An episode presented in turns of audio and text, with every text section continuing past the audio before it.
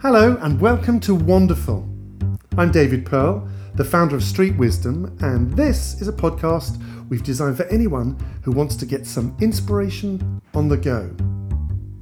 Today, a lot of us are listening to podcasts while we walk. Wanderful is a podcast designed specifically for that a podcast to walk to, something to put a bit of wonder in your wander. You're welcome to listen to this as you wander around your home Mm. or lying on the sofa, even. You'll find inspiration is actually everywhere. But if you've got a bit of time, and let's face it, we've all got a bit of time, let's boot up and head out into the street.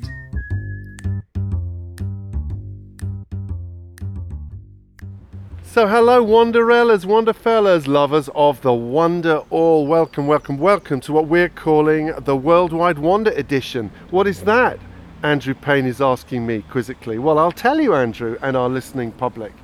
Um, it's a very special edition for a very special event. So, this very podcast and the social venture behind it, Street Wisdom, is, is all about how we do that as individuals, how we come up with new ideas, find new direction, get new insight. But what we wanted was a way of doing that together. How could we gather the Wanderistas and the Wanderellas and the Wanderfellas of the world together in, a, in an easy, delightful way so that we could exercise our imaginations collectively all over the planet? And that is the Worldwide Wander. It's happening on the 29th of September this year. That's Friday, 29th of September. What date is it, Andrew? That's right. Friday, the 29th of September. It lasts 12 hours. It starts in Australia, ends in Brazil. You can jump in anytime, from anywhere, and it's free. Now, I know you'll be puzzled trying to figure out how that works. And the good news is you can get all the details of how it works on the website theworldwidewander.com. All I will say right now is it's going to be an amazing, indeed a wonderful experience and we'd really, really love to meet you there. There are going to be walkshops, there are going to be special guests, there's going to be insight, stimulus, laughter. It's the place that creative people will want to be on the 29th of September. So if you do come to the Worldwide Wander, oh come on, when you come to the Worldwide Wander, let's be positive, let's see the future, yeah? The way we want it to be. So when you come to the Worldwide Wander, you'll notice something quite unusual often happens. On our walkshops, very often you bump into people you don't know and they seem to have just the perfect thing to say to you. Now, there's no pressure to talk to others when you're in a walkshop, but, but sometimes it just happens. And when it does, it can be amazing. You see this in books and films all the time, you know, a character that just appears at the right time with the right guidance. But on walkshops, it seems to happen in real life and it happens often. We think of these people as what we call perfect strangers. And to whet your appetite for this festival of synchronicity in September, and to give you a feel for what the experience is like, we thought it would be fun to introduce you now to a series of strangers with very interesting things to say. Things, things that, who know, might actually be useful for you right now to answer the questions on your mind. What we've done is we've plunged back into the Wanderful archives. Actually, I sent Andrew back, as strapped a snorkel on him and gave him a little webbing bag to listen again to all of our past guests. And he's resurfaced, spluttering to the surface. He's come back with his treasure bag bulging with 15 short but delicious extracts from past episodes. So, what we want to imagine now is that you're on a, a busy street, you're thinking of a question that you, would love fresh answers to, and you're about to bump into some perfect strangers. I'm not going to tell you their names until the end, but I will give you some hints about who they are and what's on their CV as we go along. All right? Okay, so let's start with a, a performer who's a genius at improvising, a sex educator, and a wiggly, yes, wiggly career coach. As you're listening to these perfect strangers, listen out for the power of being naked but heavily accessorized. Listen out for being interested first and interesting second. And we'll start with what's not so obvious about what's obvious. let's ask Pippa Evans about following your obvious. It's it, it seemed to twang something it, it, that I'm ex- we've been exploring in in Wanderful, which is there's a sort of you sort of know which way to go, but you don't know you know. But say say more from your perspective. What does it mean? Yeah, so follow your obvious is really important to me actually because we have so much external influence that we forget to notice our own internal wishes. Um, and we so therefore we might always ask permission before we do something. And that doesn't mean I literally say, oh, is it okay if I talk about this now? Um, but rather that I might say, oh, I'm going to talk about this. What do you, what do you think, David? Um, and, and, so it's like a side ask. And, and but if you even you know wrinkle your nose, I might go, oh, well, it's, maybe it's not a good idea. So I'm not trusting where my sense of where to go. Uh, and that the example I often use in classes or if I'm doing a workshop is I say, if I say the word tomato, what's the next word you think of? And you'll get, I don't know, pasta sauce, Italy, mozzarella, um, what are those in the stocks, you know, whatever it is. And, and the point is, all of those are correct, um, but none of them are the same. Mm. So to so to to not be frightened of the fact that sometimes your obvious will not be the same as someone else's obvious, and that is mm. okay. And and mm. the only way we can start to really learn what our obvious is is to start following it and trusting it so yeah, just really following your own instincts, your gut, uh, and uh, trusting your own imagination. I, I, looked up the word obvious, uh, inspired by you, and it's something like the things you find on the way, because via is the way. And I just thought, God, that's exactly what we're talking about. Things that mm. things that are on your way. And have you got an example of, of Pippa following her obvious? Um, I suppose a career version of it was I used to be this American singer songwriter called Loretta Maine, and I did that for ten years. And I got to a point where she was she was doing very well, but I felt ter- I just ha- hated it, to be blunt, bluntly honest. And so lots of people going, "Oh, it's going really well. Your career's going really well," and you're like, "But I feel like death. Like I feel horrific. I'm not really? enjoying this." Um, and I think it might not even be serving me at all. Like I think I might be going a bit bit bonkers. and so I had to choose to just say, uh, oh yeah, oh sorry, additional. Um, so that that was me doing stand up as this American singer songwriter character, mm. Loretta Maine, and then I said. I thought actually I would like to do stand up as myself in my own real voice. Can you imagine? Mm. And but but Loretta was doing so well, so my management was said quite quite reasonably, look, we've you know we've put all this um, time into Loretta, so let's keep just, let's just keep finding out what's happening with that. But I was like, oh, I really think there's something in me speaking as myself. So I did Edinburgh Festival. I think it was 2014 or 2015, 2014, I think, and I did the Loretta show on the main festival. But there's also this brilliant thing called the Free Fringe, where you can do a show for very minimal cost um, and I did a show called Pippa Evans. Don't worry, I don't know who I am either. and, uh, and that one, that one sold out completely, and the Loretta one was often very badly attended. So I felt oh. so in that moment I followed my obvious, despite my management not not necessarily not supporting me, but not going, yeah, that's a great plan. Did the show that was my voice, and then from then on stopped doing Loretta Maine and found myself feeling much more open and true to what I was needing to do in that time I, as an artist, as a yeah. comedian, as a human, you know. Yeah. But do you have any practice? Are there any r- Ruby practices that you do to develop your own pleasure capacities, as it were?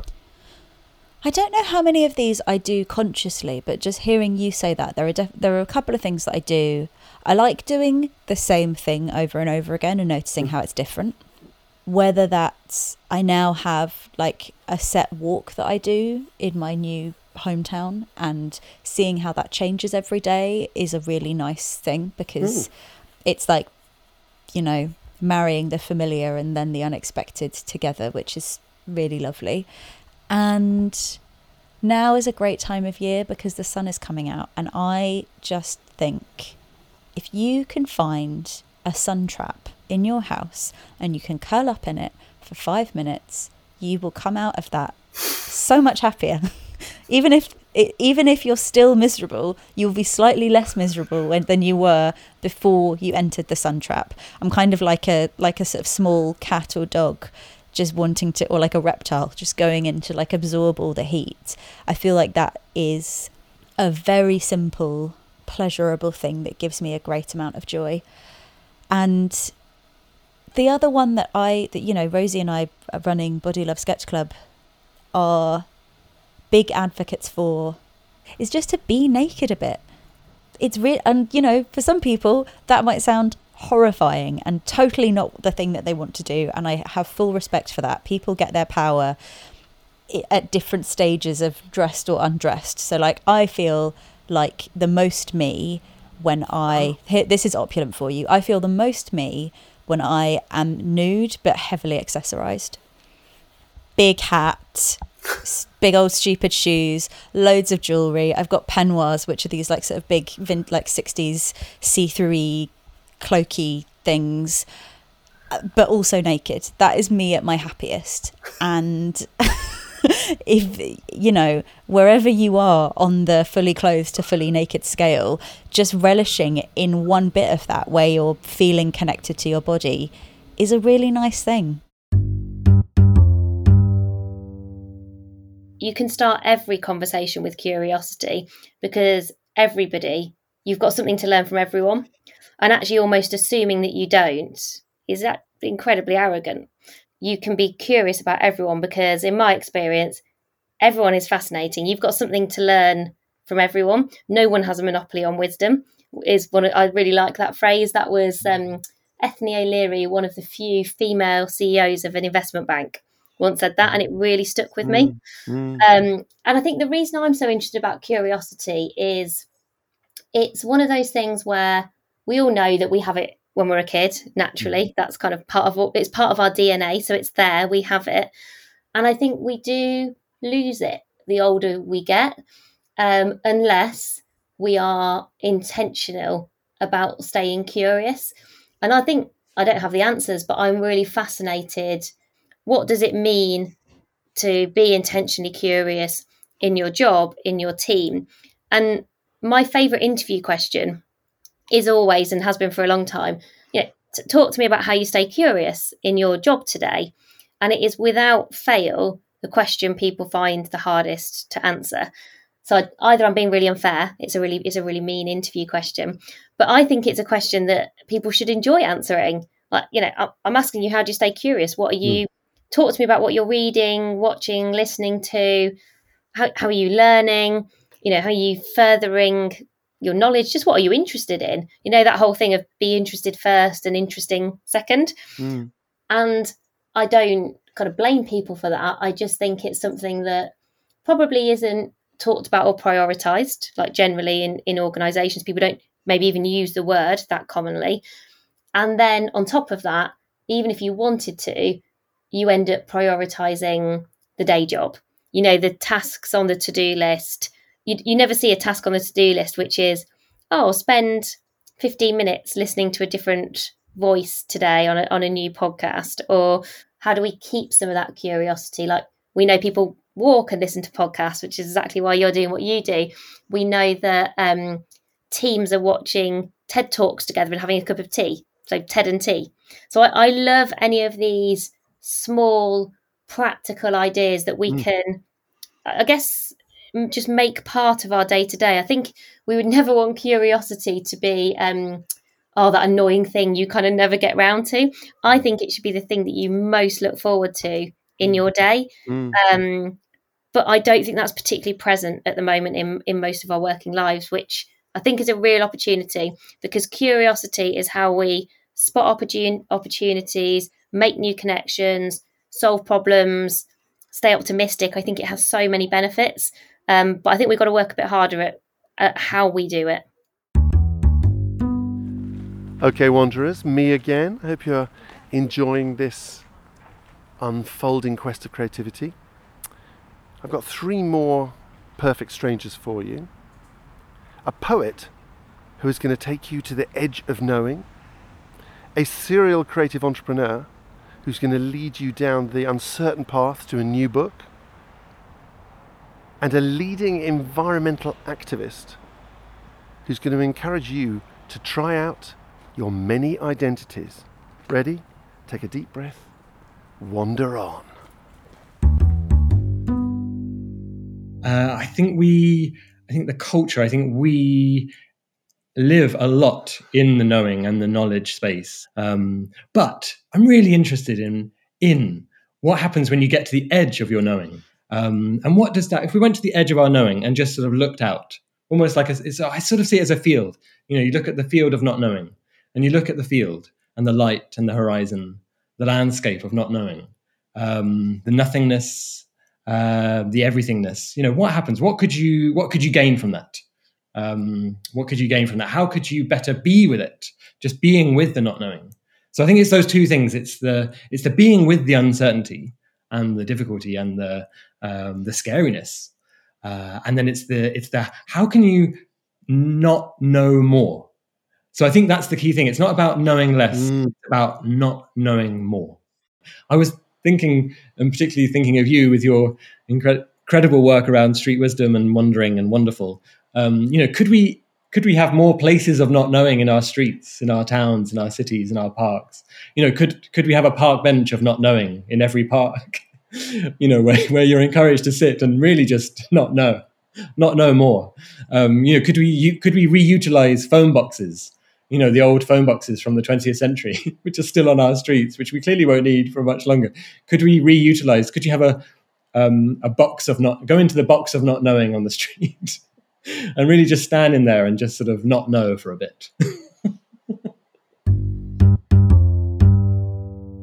Tell me about outspoken.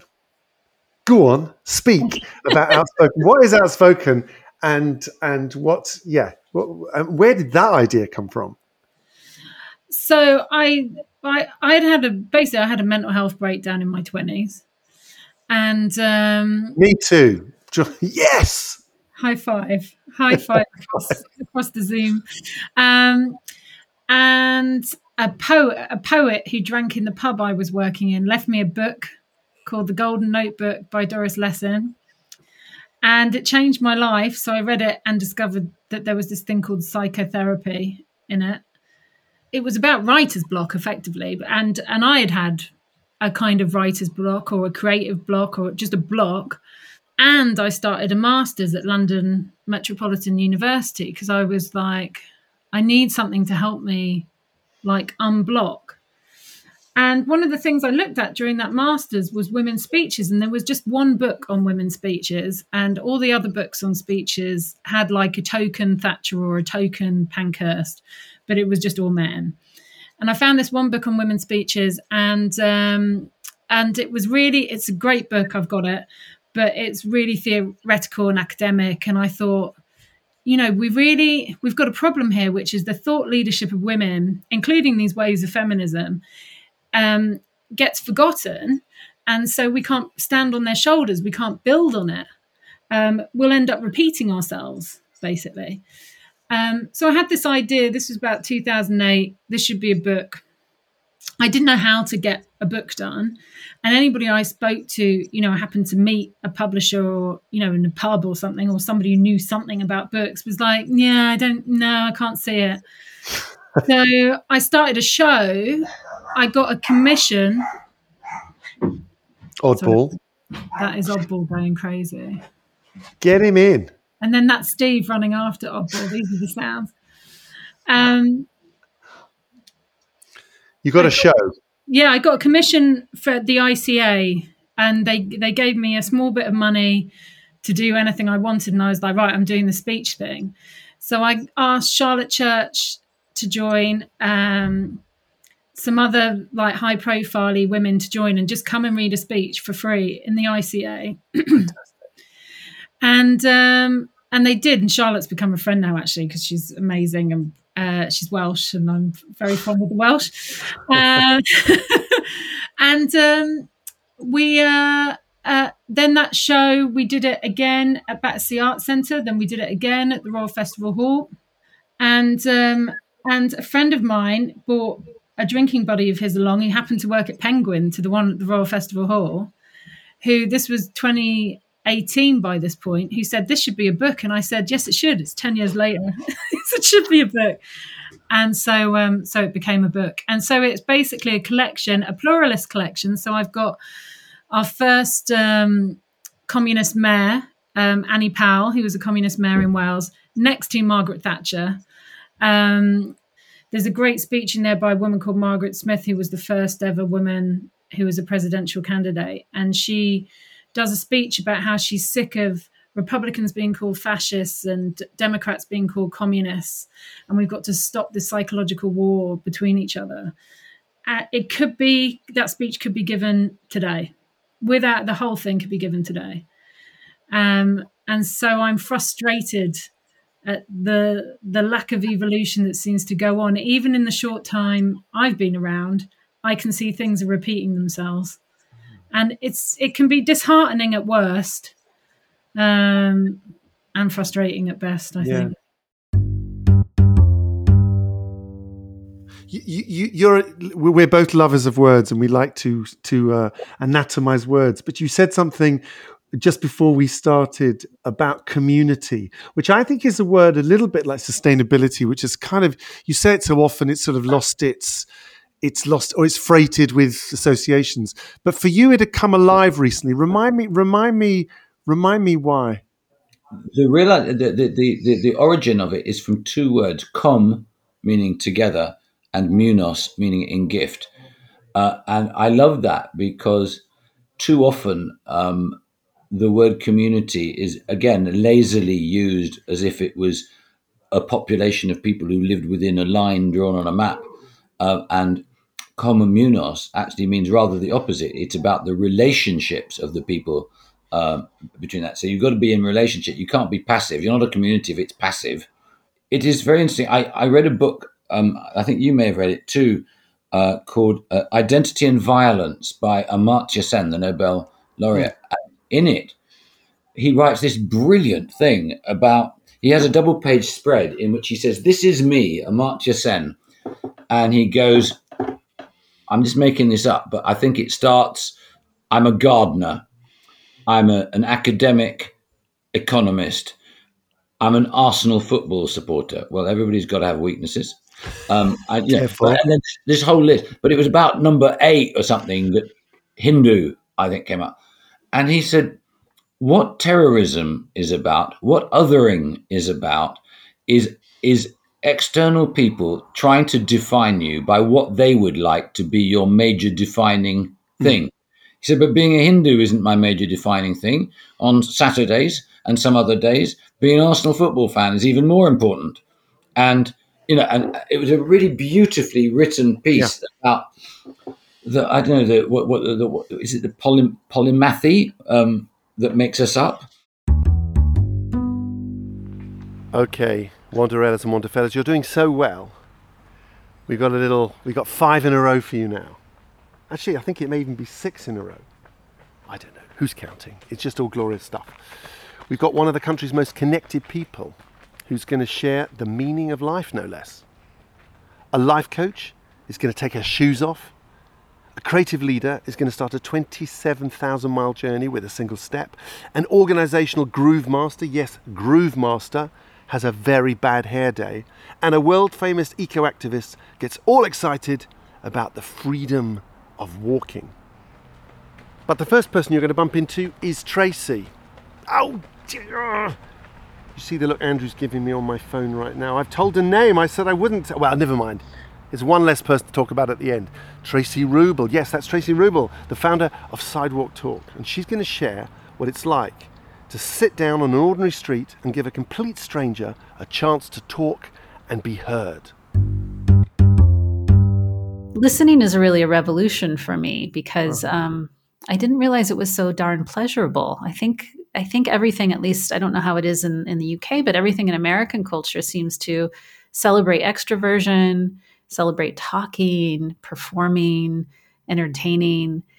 And I think I had totally bought off on that shtick. Mm. And I think when I first started listening, I thought I was doing this good thing. But it's super pleasurable to listen to other people's stories and start listening in a way where you can elicit more of their personal story.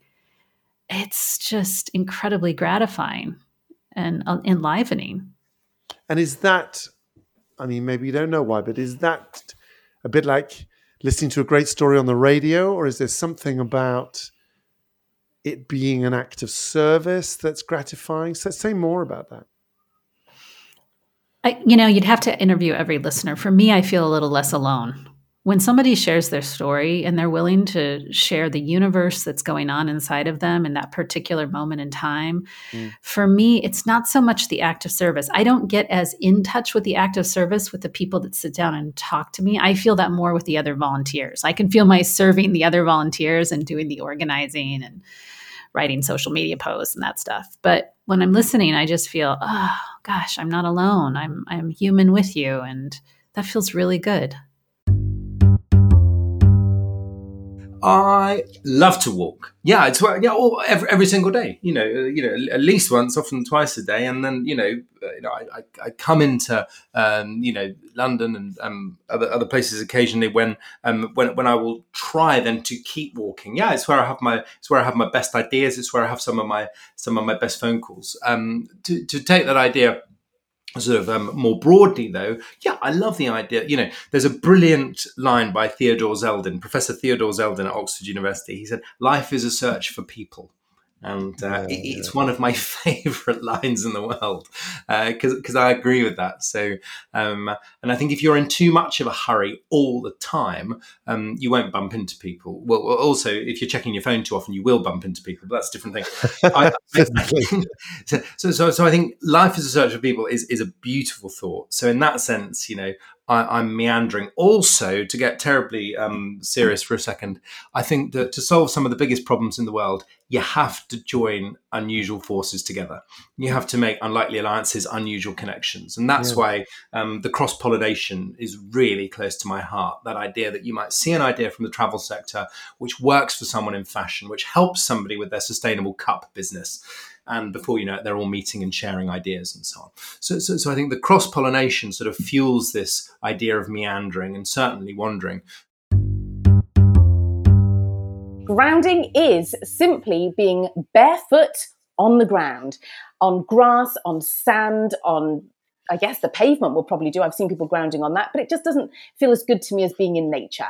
I don't want my toes near tires and people's shoes. I like to get into the woods. So what I do is I go into the woods. I'm very lucky that I live near a big lake. And this quote that I heard the other day, and I'm going to completely mess it up, but the essence of the quote was what led to this beautiful walk, which your listeners can do as an exercise, was something on the lines of, we think productivity is the answer. But the path is to slow down to the pace of nature. Mm. That is the path. Like that is true success. And I was like, oh, you know, doesn't that just sum up quite a lot of what we've been saying today about needing to look at productivity differently, rest differently? And I felt like that was a bit of a challenge. Can you, Kia Cannons, with all your enthusiasm and your to do list that's never ending, can you slow down to the pace of nature? So, what I've been doing, it's great weather right now at the time of filming to be able to, you know, get your shoes off out and about. So I've been going to the woods and taking off my shoes and having a walk and having that in my mind of am I slowing down to the pace of nature? And what I've discovered is that walking without shoes makes you slow down because you're looking where you're putting your feet mm. and you're looking at the ants on the floor and the, you know, on the ground even and the, the stones and things like that. And then when I was having this beautiful walk the other day, I came across a log with a lovely little stream of ants. One column going in one direction, picking up a. It's so cute. They're going on this huge log to pick up the tiniest little speck of wood from inside the log. They go down a hole and they come out, and then they come out on the other side, and then they have this long, long chain going back, carrying um, all these different sized pieces of wood. And I thought, well, that's the pace of nature. Look, they're just slowly, they're doing their thing, but it's slow. And so I now challenge myself when I'm barefoot walking to find evidence of what the pace of nature is. Oh, looking at a bird, looking at the water, and slowing myself down to that pace. I don't know if that helps. Oh, it's so great. I thought it was quite funny with the with the answer because they they they've been quite productive. In fact, they're you know, literature and poetry. They're the, the industrious ant. But what I get is also just take up a little bit of wood. Don't take up the whole damn log. Just take a Yes. little bit of wood. Work with your friend. A little bit of wood each. It'll be fine. Yeah, because the ones that had the huge pieces that you really noticed, like, wow, look at that huge piece of, um, of wood that you're carrying. It was bumping into everyone. It was going zigzagging. They were knocking lamps over him to get back up. And I'm like, you know, you didn't need to do that. Look at the ant behind you. He's, he's got nothing. He's just picked up the smallest bit he could get away with. But that is kind of hilarious that we bring it back to productivity by actually using ants as an example.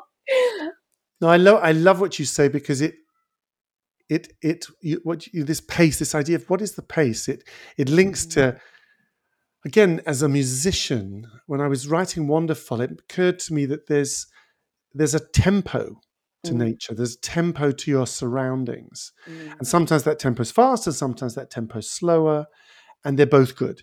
The question is, can you key into the tempo of what needs to happen, um, and not fight it?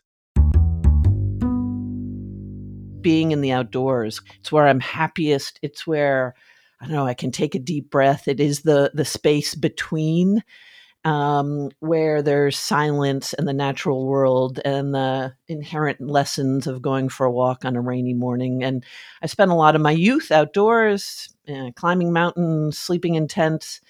And so I really just decided one morning, it was a very casual, not at all thoughtful in some ways decision to say, um, you know what I'm going to do? I'm going to get up an hour earlier than I usually do uh, before the world wakes up and simply go for a walk. And so I've done it every single day for the last 11 years. I think I've, at this point, you know, I've circumnavigated the earth in terms of mileage is about, I think I'm close to 27,000 miles and the earth's circumference is 25,000 miles. Now, two notes. Um, when I say this, I always pause because my practice is not about mileage. It's not about number of steps. And while there's nothing wrong with measuring, um, and I did that for the first few years, what I've come to realize is um, that's not what it's about. It's not about did you get your 10,000 steps in? And again, no judgment around that. That can be very motivating. For me, I got wrapped up in the data early on, such that I wasn't Mhm. hearing the sort of um, Mm. inherent and natural and quiet lessons. I was very attuned to the data. Um, so when I say I've walked, you know, close to swe- 27,000 miles, um, that's, you know, kind of a rough estimate at this point. But um, yeah, I've been doing it every, as I say, every damn day. Um, I feel incredibly privi- privileged to be able bodied to do it. Um, there isn't, there really isn't a walk where I don't think, wow, I'm, I'm, this is incredibly fortunate. I live in a beautiful place. I Mm. can really see the seasons changing. The other day, there was this huge flock of geese overhead just squawking their way. And it's just really nice to pause and watch them go south. So, yeah, I think um, you know the the result of this many miles and this many days is, I think, um, a, a change in my language of how I talk about this walk, and I use the word practice. I happen to Yeah. think uh, walking is an equivalent practice to a seated meditation or even a yoga practice.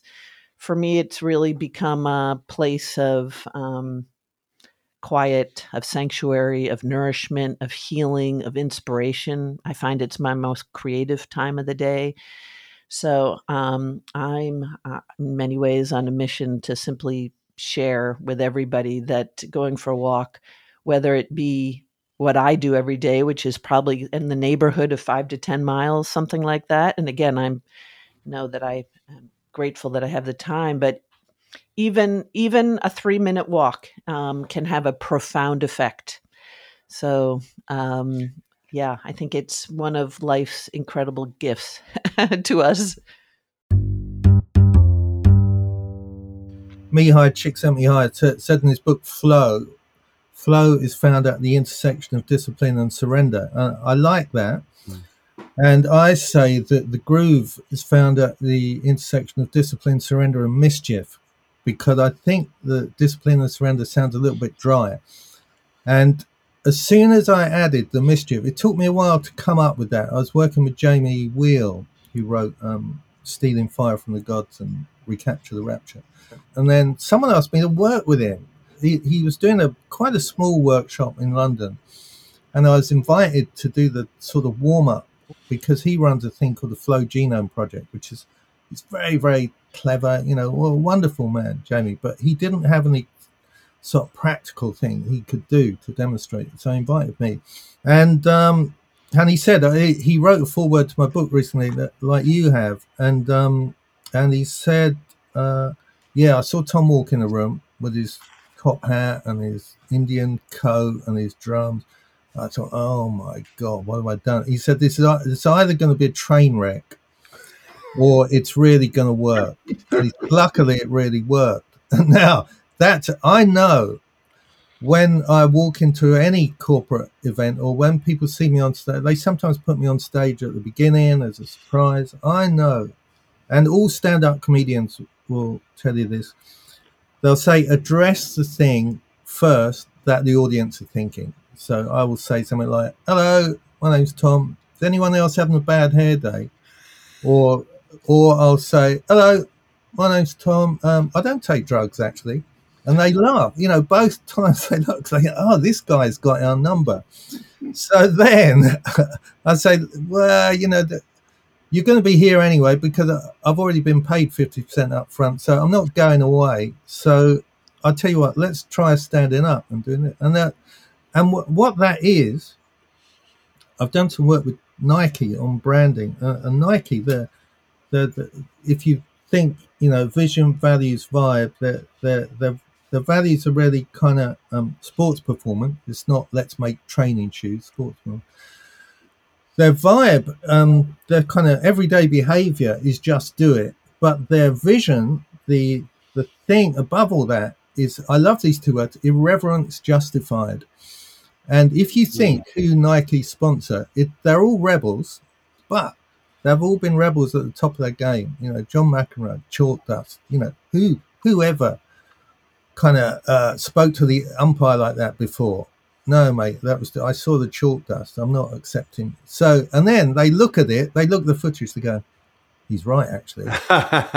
so, so, so it's irreverence, yes, but it's justified, and I think that is, if there's anything, you know, if I was only allowed two words on my gravestone, I'd probably put those two on because that's that's what you have to do if you if you're an if you're an introvert and you make yourself stand out, um, you can't. If people say, "Well, oh, why, why are you standing out?" Well, it's just so you'll come and talk to me. Uh, what have you got to say then? Oh, I'm not sure really. Um, tell me about what was the traffic light on the way here for you. You know, they don't want to hear that. They want to, they want to hear, "Oh yeah, the groove is found at the intersection of, you know, discipline, surrender, and mischief." Let's let's get on with some mischief. You oh, that sounds all right. I love that. I love that.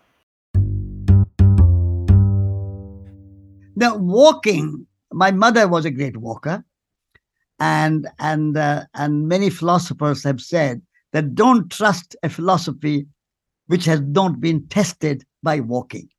So walking is freeing, liberating. When you are walking, you are free. You are free spirit. Your body is free. Your mind is free. You are not bound. Walk every day. If hmm. you want to experience and taste of freedom, then you walk. And when you are walking, you're carrying no burden on your shoulders. You're not worried. You are just walking. You can't do hmm. anything else but walk. Hmm. And or listen this this podcast maybe, but you walk. so by walking, you connect with the soil. By walking, you connect with your soul, your spirit, your consciousness, your imagination. Your answers come when you are walking. All your questions can be answered when you are walking. Mm. And you connect with other people. You connect with a landscape. You connect with cities. You see other people. So that kind of panoramic experience and view of the world you can only see by walking. If you're in a car, you don't see anything. You are just looking ahead to avoid any accident. If you are by train, you are only uh, focusing on your destination. But when you are walking, you have no destination. Process of walking is more important than the destination. So no destination, no goal, nothing to achieve, nothing to accomplish, no expectation, just walking. Total freedom. Okay, dear wanderers, dear wanderellas, wanderfellas, wanderistas all, we're on our final lap of gorgeousness. And who better to bring us home than a gentle protester, an eco historian, and a world famous design blogger known to her army of devoted followers as Swiss Miss. There's a clue.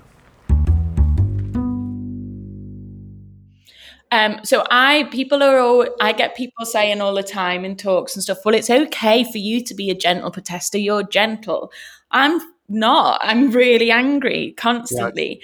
I I, get- limit the amount of news I read so that I'm up to date with things, but I'm not overwhelmed and paralyzed by it.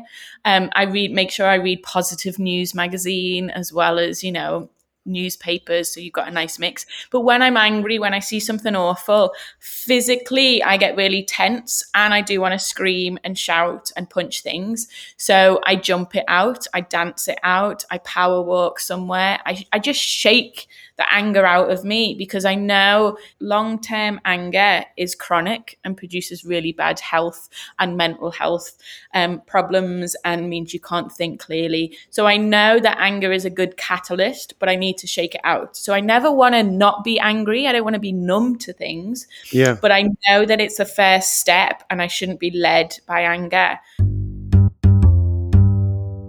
It's just fantastic to end up in a street you didn't know existed and find that little bar where people are sitting and you sit down there and have a coffee or a beer and you just watch life going by. And you know after an hour or so you think well now it would be really interesting to know where the hell I am and how I can get back to wherever I need to be. But I think getting lost getting lost and doing something that is that is I think gets sanitized out of our digital world, digitized world ever more, which is facing the unexpected, bumping into something, noticing something that you never knew was there, just being present at some sort of curious coincidence or random happening. Um, that doesn't happen in our sort of programmed digital lives that are run by algorithms. You know, things are regular, things are rule based in them. And even where there's a random generator, he's also that is also rule based. That is put in at a rule based place. That's not how what life's like. what I have to kind of do is just remind myself that people that are cynical and hurtful and mean it's there's basically just two modes you can be in my world there's two modes you're either in fear or you're in love and whenever when i'm around those people i'm like wait. Like i'm trying to zoom out a bit and just be a bit more compassionate and say like they're in they're in fear. They're in pain. They're not in love. I mean when i say in love like they're not you know? And i know this is super woo and some people are going to roll their eyes at this. That's okay. That's how i operate because i sense it mm-hmm. with myself too. Yes. when I get short circuited or I start judging, I was like, Tina, whoa, get back into your heart Yes. and be gentle. Yes. And so I almost feel like just a huge, and I I think that's the purpose of Creative Mornings. I think people come to our events and there's such a purity with it and a kindness that just washes over you Yeah. that so many times people come up to me afterwards and they literally have their hand on their heart and say to Yeah. me, I don't know what happened in the last hour and a half, but I feel really good and I want to partake more. So to me, it's almost sort of an inherent uh, reminder of the inherent goodness of us. Yeah. Yeah. Yeah. But we feel trapped in a world that just makes us cynical and afraid and like trapped. yeah.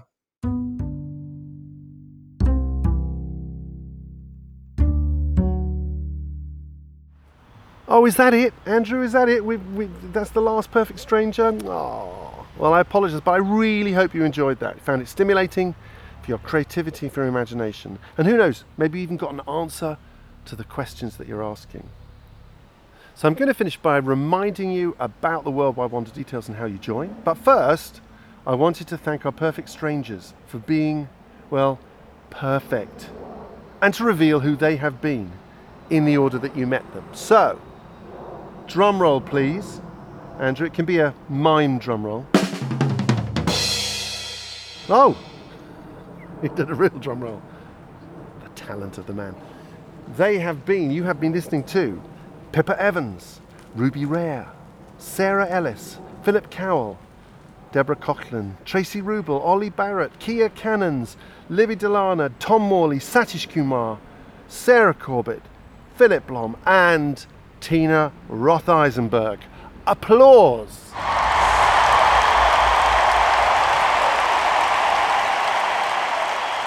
Way! Thank you so, so much. If you haven't listened to their episodes, please do go back in the archive and, and listen to them in more detail. They're all worth spending a walk with. So, this is the final bit. The Worldwide Wander, as I said, is on Friday, the 29th of September. Let's say that again Friday, the 29th of September. You can join from anywhere, anytime, and it's free. If you go to the website, that's theworldwidewander.com, you'll find all the details of what's happening when, some of the special guests who are joining, our partners around the world, and they're a great bunch. And importantly, you can also register at the click of a button. It's going to be great. It's going to be a way to meet other curious folk like you, have a bit of a wander, see the world differently, and really exercise our imaginations. If not now, when? And if not us, who? Andrew, that was me ending on a on a big statement. Did it work? Do you think? You say, I, thought, I thought I'd go a little bit, you know, a bit JFK on that on the end thing. You know, we are. No, he's not. He's not concerned. All right, just sending you guys lots of love. Um, hope to see you soon. Do come and join the World Worldwide Wander. Do tell your friends. Let's let's let's make this world a better place a step at a time. Bye. Andrew, I think I forgot to mention how much we love it when people leave comments. How loved it makes us feel. Well, makes you feel. I mean, I have real friends in the real world, Andrew.